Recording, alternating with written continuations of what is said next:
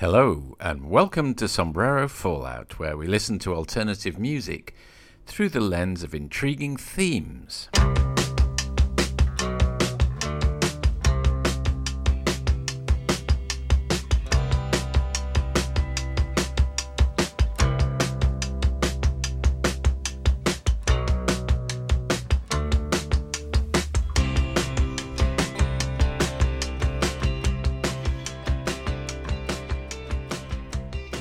Well, I was reading an article uh, a week or two ago indicating that John Cale, of all people, was now 80 years old. 80 years old. And I did not want this opportunity to elapse without celebrating the man and his work, and I was prompted to do so uh, some months ago by my friend Richard D. Butterworth from his lair in London. So happy to oblige.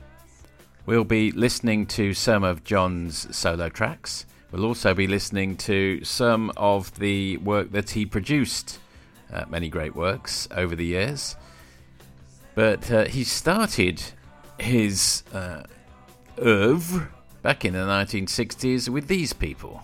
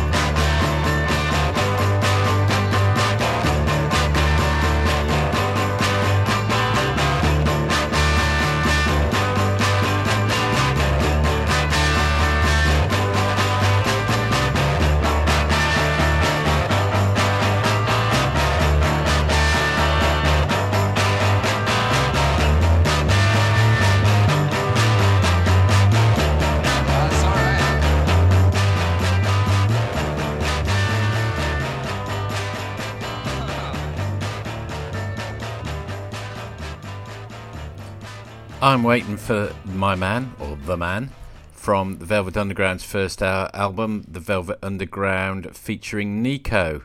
But it also featured, of course, Lou Reed, who you'd be familiar with on vocals there, bringing his own unique take on a rather sleazy world and his uh, uh, what's what's transgressive lyrics to the party.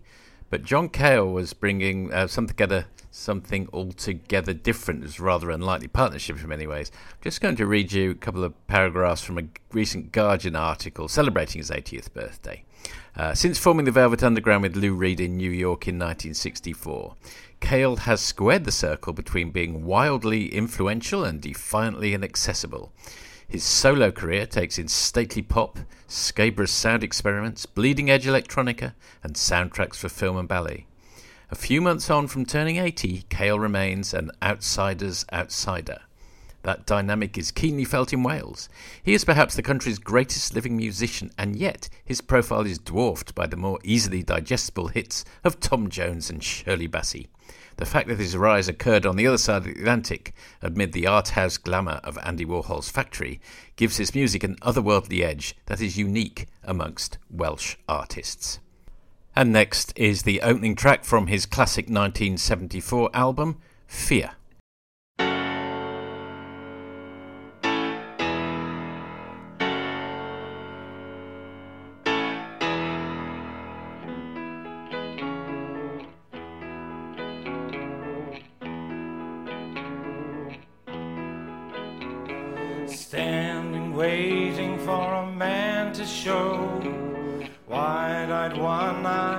Fixed on the door. This waiting's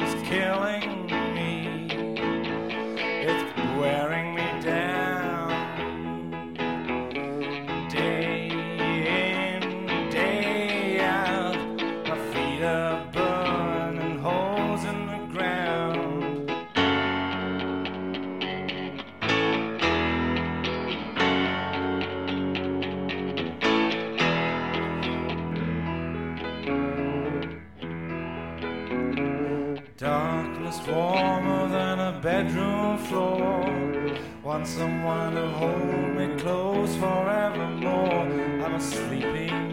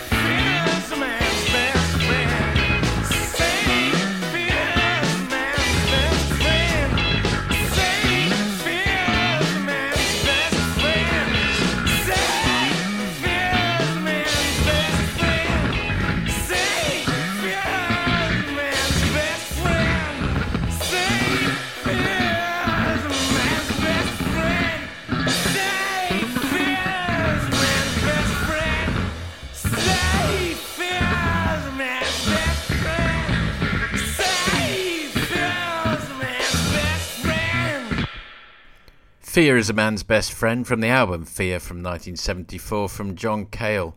Uh, the peak, in many ways, of his solo output. Three albums put out in little more than a year Fear and Slow Dazzle. And before that was an album we're going to hear from next. Before we do that, just a, a word of apology if I'm sounding a little croaky. I was doing cricket commentary last night. It was from a game in Perth, so it starts later in Melbourne. Came on at 10 o'clock. And for a variety of reasons, we couldn't get the link up to the people in South Africa. I was following the game against between South Africa and India. I ended up doing commentary between a quarter to 10 and a quarter to 2 in the morning. So uh, a little tired, but you know, I'm a professional, an unpaid professional. Um, and uh, here I am today, showing up for the podcast. We will now hear, hear a track from one of the other three albums from that trio, from the around about the 74 mark, 73, I think this one is. And this is from Paris 1919, described as a love letter to old Europe by John Cale himself.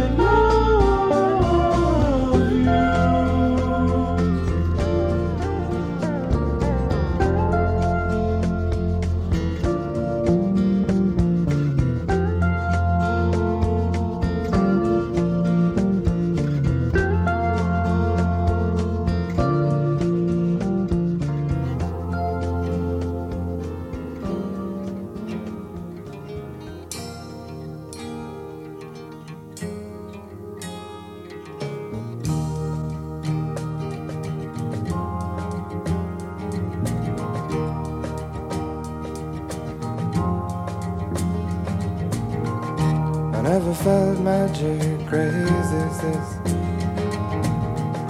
I never saw moons, knew the meaning of the sea. I never held emotion in the palm of my hand. I felt sweet breezes in the top of a tree, but now you're here. Bright in my northern sky.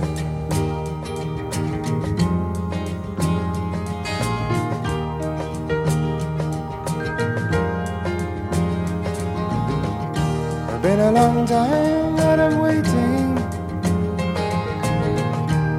It's been a long time that I'm blown. It's been a long time that I've wandered. But through the people I have known. Oh, if you would and you could. Straighten my new mind's eye.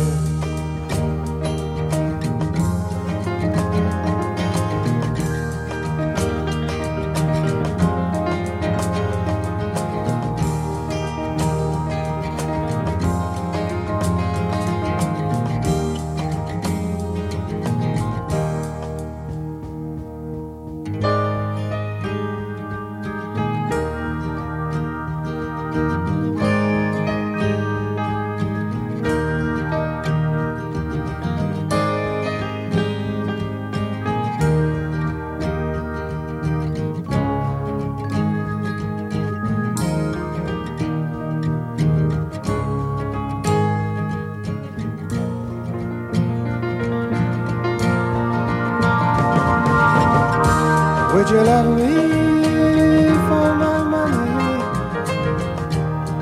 Would you love me for my head? Would you love me through the winter? Would you love me till I'm dead? Oh,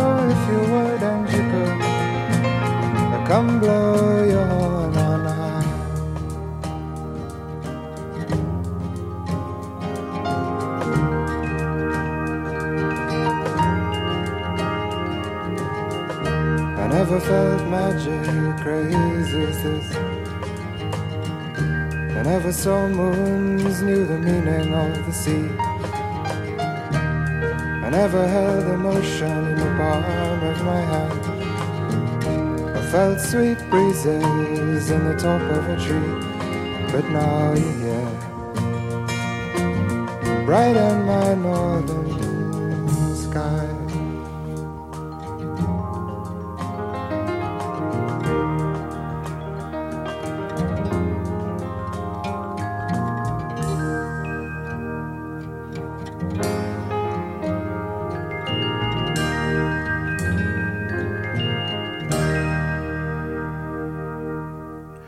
Sky by Nick Drake from the 1971 album Bryter Layter. And you may be asking yourself, is that simply a track that was influenced by John Cale's earlier work? No, not just that. It may have been. But we find John Cale popping up, Zelig like, on two tracks on Nick Drake's classic album. He plays viola and harpsichord on Fly. I nearly played that but I went instead for Northern Sky there. Dave Pegg and Mike Kowalski, session players for the Beach Boys, um, appear on bass and drums. But who do we find on Celeste, piano and organ, but John Cale? And characteristic of uh, John is to pop up at crucial moments in musical history, as well as being a most important member, obviously originally of the Velvet Underground and then solo himself. John's time in the Velvet Underground gradually disintegrated as uh, him and Lou Reed discovered there wasn't room for both of them within the group setup. But uh, John had made friends with Nico, well, we assume he did, uh, during the recording in particular of the first album, and subsequently. Uh, John went, went on to produce many of Nico's solo albums, and here's an example of their collaboration together.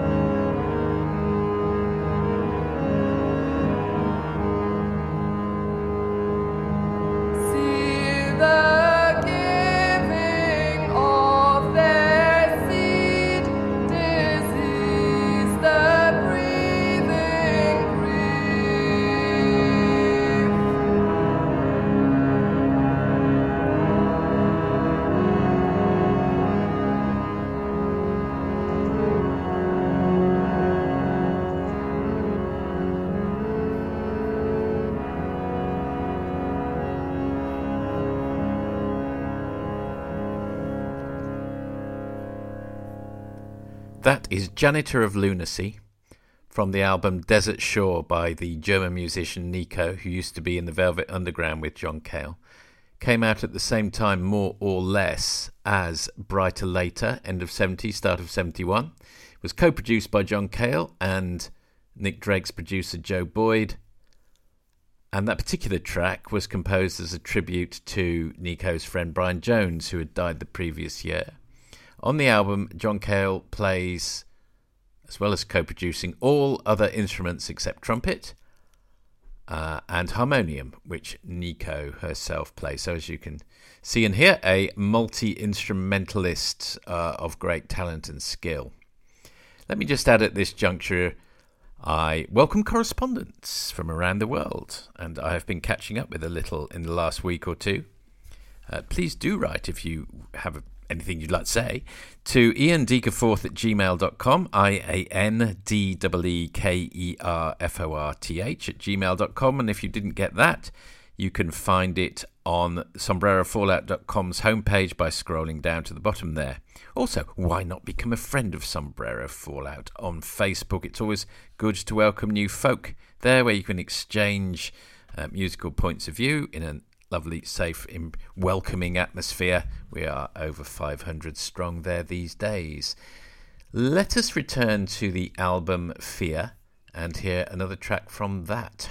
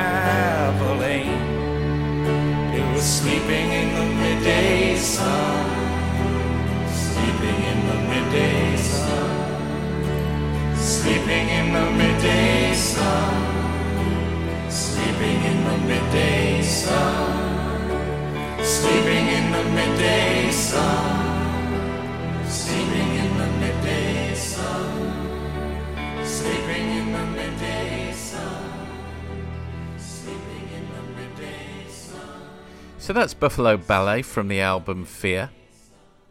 Very beautiful. But the noisiness of the Velvet Underground had attracted many underground artists, not least a bunch of juvenile delinquents from Michigan uh, who asked John Cale to get involved and produce their debut album for them. And this is one of the tracks from it.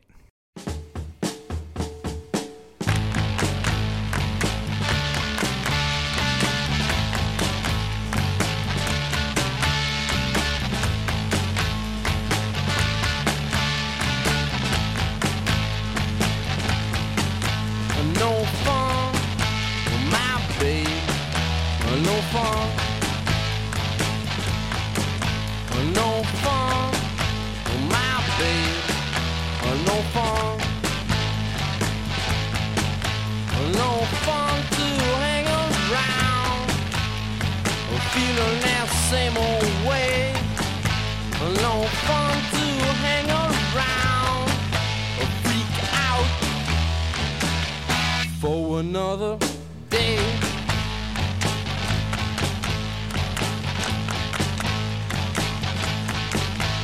No fun, my babe. No fun. No fun, my babe. No fun. No fun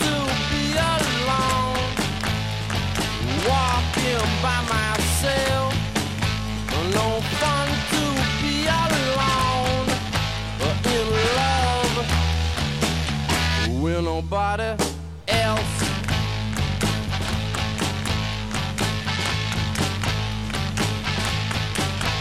Well, maybe go out, or maybe stay at home, or maybe call mom on the telephone. Well, come on. Well, come on. Well, come on. Well, come on. Well, come on.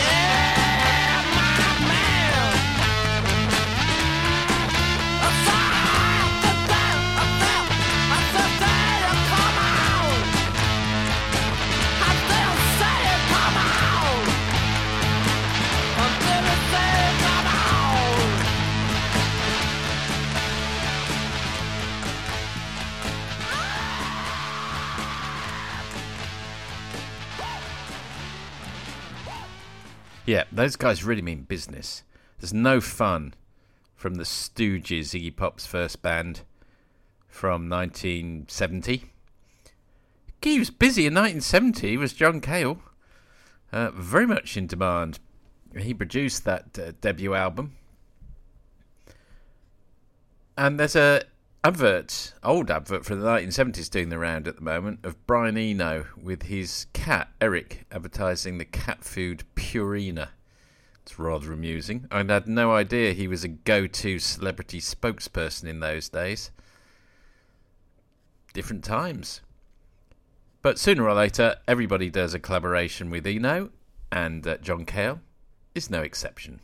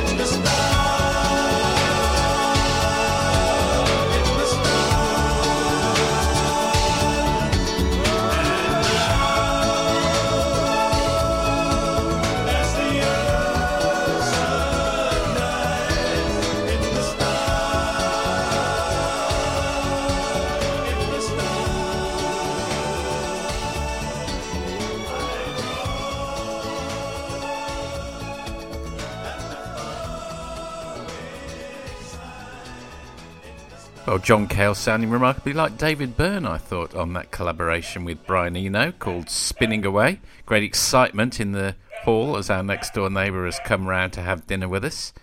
Uh, her parents are away, and we're acting in loco parentis. Well, briefly for this evening, anyway.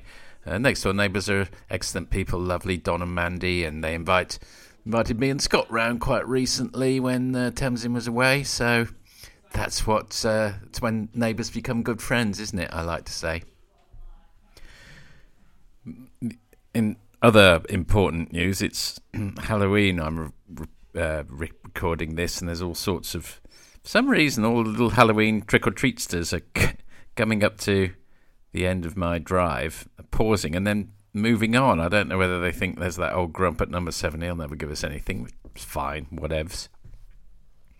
Now, although it's customary to cast Brian Eno as a Svengali like influencer, which is true, he is, let's not overlook the fact that it was John Cale himself uh, who was the biggest influence in many ways on Brian Eno before that. Yes, yes. There is a form of music called Sprechgesang, is that correct? The German for speak singing, which has become very much a la mode in recent years, quite recently, particularly with some young English groups like Yard Act and Dry Cleaning. Where did it originate? Here. Waldo Jeffers had reached his limit. It was now mid August, which had been separated from Marcia for more than two months. Two months, he to show were three dog-eared letters and two very expensive long-distance phone calls. True, when school had ended and she'd returned to Wisconsin, due to Locust, Pennsylvania, she had sworn to maintain a certain fidelity. She would date occasionally, but merely as amusement. She would remain faithful. But lately, Waldo had begun to worry. He had trouble sleeping at nights, and when he did, he had horrible dreams. He lay awake at night, tossing and turning underneath his pleated quilt protector, tears welling in his eyes as he pictured Marcia, her sworn vows overcome by liquor and the smooth soothings of some Neanderthal, finally submitting to the final caresses of sexual oblivion. It was more than human mind could bear. Visions of Marcia's faithlessness haunted him. Daytime fantasies of sexual abandon permeated his thoughts. And the thing was, they wouldn't understand how she really was. He, Waldo, alone understood this. He had intuitively grasped every nook and cranny of the psyche. He'd made her smile. She needed him. He wasn't there. The idea came to him on the Thursday before the Mama's parade was scheduled to appear. He just finished mowing and edging the Edelsons lawn for a dollar fifty, and I checked the mailbox to see There was nothing but a circular from the Amalgamated Aluminum Company of America inquiring into his own needs. At least they cared enough to write. It was a New York company. You could go anywhere in the mails. Then it struck him. He didn't have enough money to go to Wisconsin in the accepted fashion, true. But why not mail himself? It was absurd. He would ship himself parcel post special delivery. The next day, Waldo went to the supermarket to purchase pieces bought masking a staple gun, and a medium-sized cardboard box just right for a person of his build. He judged that with a minimum of jostling, he could ride quite comfortably.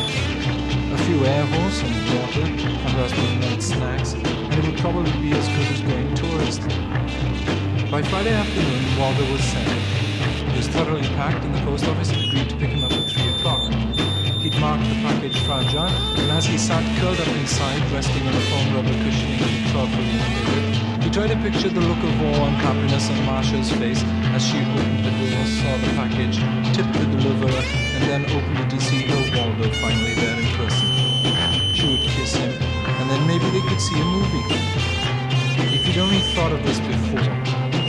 Suddenly, rough hands gripped his package, and he felt himself borne up. He landed with a thud in the truck and was off. Marcia Bronson had just finished setting her hair.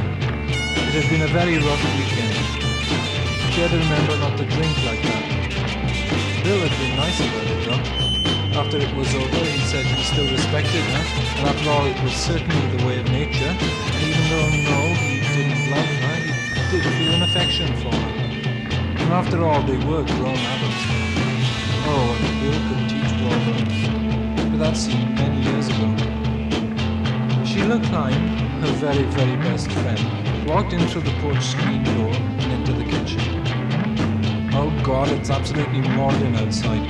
Ah, I know what you mean. I feel all icky.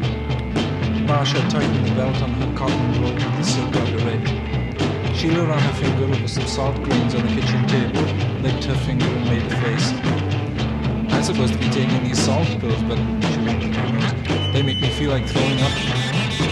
Marcia started to pat herself in the gym, an exercise she'd seen on television. God, don't even talk about that. She got up from the table and went to the sink where she picked up a bottle of pink and blue vitamins. Want one? Supposed to be better than steak. And then attempted to touch her knees. I don't think I'll ever touch a daiquiri again. She gave up and sat down, this time near to the small table that supported the telephone. Maybe Bill will call, she said to Sheila's glass. Sheila nibbled on the pillow. After last night, I thought maybe you'd be through with him. I know what you mean. My God, he was like an octopus, hands all over the place. She gestured, raising her arms upward in defense. The thing is, after a while, you get tired of fighting with him, you know. And after all, I didn't really do anything Friday and Saturday, so I kind of owed it to him. You know what I mean? She started to scratch. Sheila was giggling after a while, she bent forward and whispered, I wanted to. Now she was laughing very loudly. It was at this point that Mr. Jameson of the Clarence Darrow Post Office rang the doorbell of the large sticker-covered frame house. When Marcia Bronson opened the door, he helped her carry the package in. He had his yellow and his green slips of paper signed and left with a 15 cent tip that Marcia had gotten out of her mother's small beige pocketbook in the den. What do you think it is? she asked. Marcia stood with her arms folded behind her back. She stared at the brown cardboard carton that sat in the. I don't know. Inside the package, Waldo quivered with excitement as he received the voices. Sheila ran her fingernail over the masking tape that ran down the center of the carton. Why don't you look at the return address and see who it's from? Waldo felt his heart beating. He could feel the vibrating footsteps. Marcia walked around the carton and read the ink-scratched label. Oh, God, it's from Waldo. That schmuck, said Sheila. Waldo trembled with expectation. Well, you might as well open it, said Sheila. Both of them tried to lift the staple flap. Ah, said Marcia. You must have nailed it shut. They tugged on the flap again. My God, you needed power drill to get this thing open. Get a grip. They both stood still, breathing heavily. Why don't you get a scissor, said Sheila. Marcia ran into the kitchen, but all she could find was a big sewing scissors. Then she remembered that her father kept a collection of tools in the basement. She ran downstairs, and when she came back up, she had a large sheet metal cutter in her hand. This is the best I could find, she told her friend. Here, you do it. I'm gonna die. Sank into a large fluffy couch and exhaled noisily. Sheila tried to make a slit between the masking tape and the end of the cardboard flap. The blade was too big and there wasn't enough room. God damn this thing, she said feeling exhausted. Then smiling, I got an idea. What? said Just watch, said Sheila, touching her finger to her head. Inside the package, Waldo was so transfixed with excitement that skin fell quickly from the heat, and he could feel his heart beating in his throat. It would be soon. Sheila stood quite upright and walked around to the other side of the package. Then she sank down to her knees, grasped the cutter by both handles, took a deep breath, and plunged the long blade through the middle of the package, through the masking tape, through the cardboard, through the cushioning, and right through the center of Waldo Jeffers' head, split slightly and caused little rhythmic arcs of red to pulsate gently in the morning sun.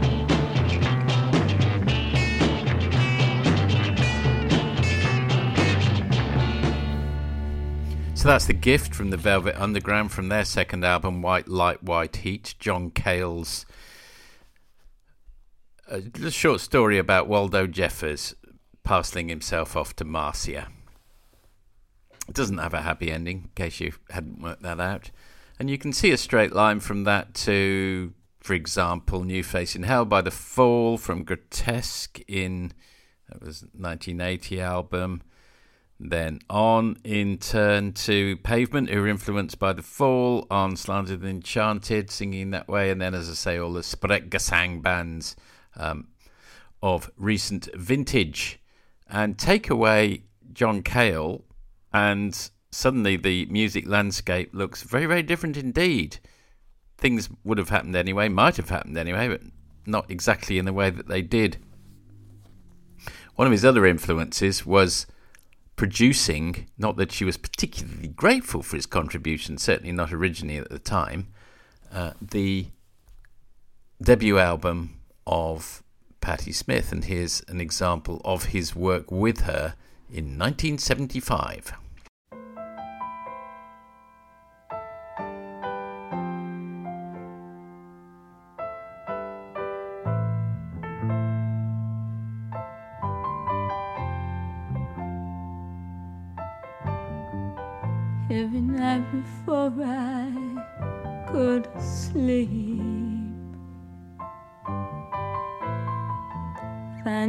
Ticket, win a lottery. Scoop the pearls up from the sea. Cash them in and buy you all the things you need. Every night before I rest my head, see dollar bills go swirling at my bed. I know they're stolen, but I don't feel bad. I take that money,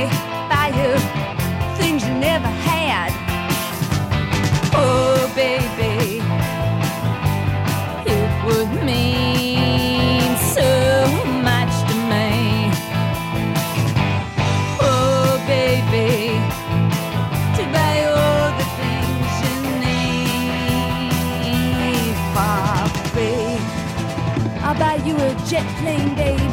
Get you on a high plane to a jet stream and take you through the stratosphere and check out the planet and take you down deep where it's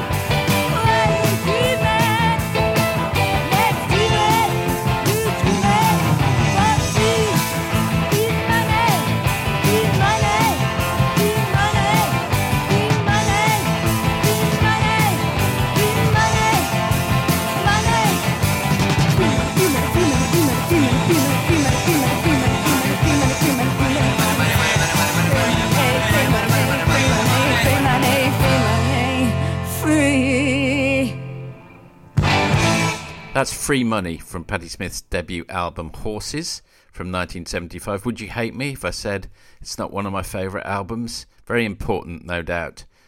Uh, I had a girlfriend once who had a poster on her wall of the Patti Smith from the cover of that album. And she said she'd like to have it up there because she felt Patti was looking down on her and making sure she behaved in a feminist way at all times. So John Cale produced quite a few other albums, as well as 30, uh, I don't know, if it was 16, I think it is, by the way. Um, uh, 16 solo albums, yes, that's correct. And he, for example, produced the first modern Jonathan Richman, the Modern Lovers album. He was there eating a tangerine and not doing very much, according to the group, when he produced the first Happy Mondays album. Um, and so on and so on. So, as I say, popping up time and again as an important figure in uh, musical history of the last 50 years. And we're going to end on a solo track of his uh, from uh, a little later in his career, uh, but excellent, just as excellent as all the others.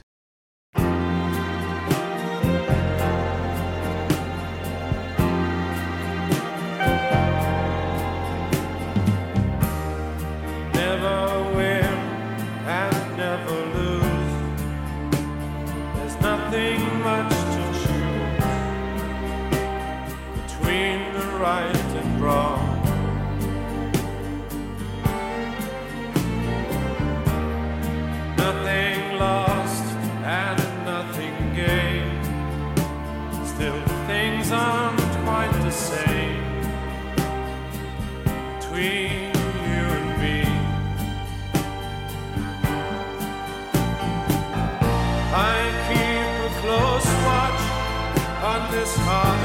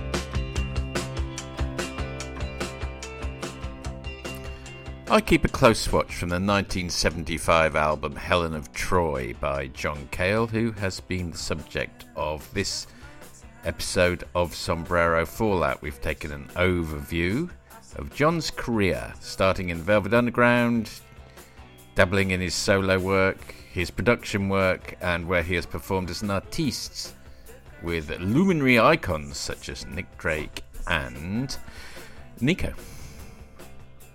Well done, John. If we could all get to your age and produce such uh, a body of work and a legacy, we would all be very proud. Not all of us can do that, though, it doesn't matter. Uh, some of us are just foot soldiers in history. But as long as we do no harm, that's the important thing.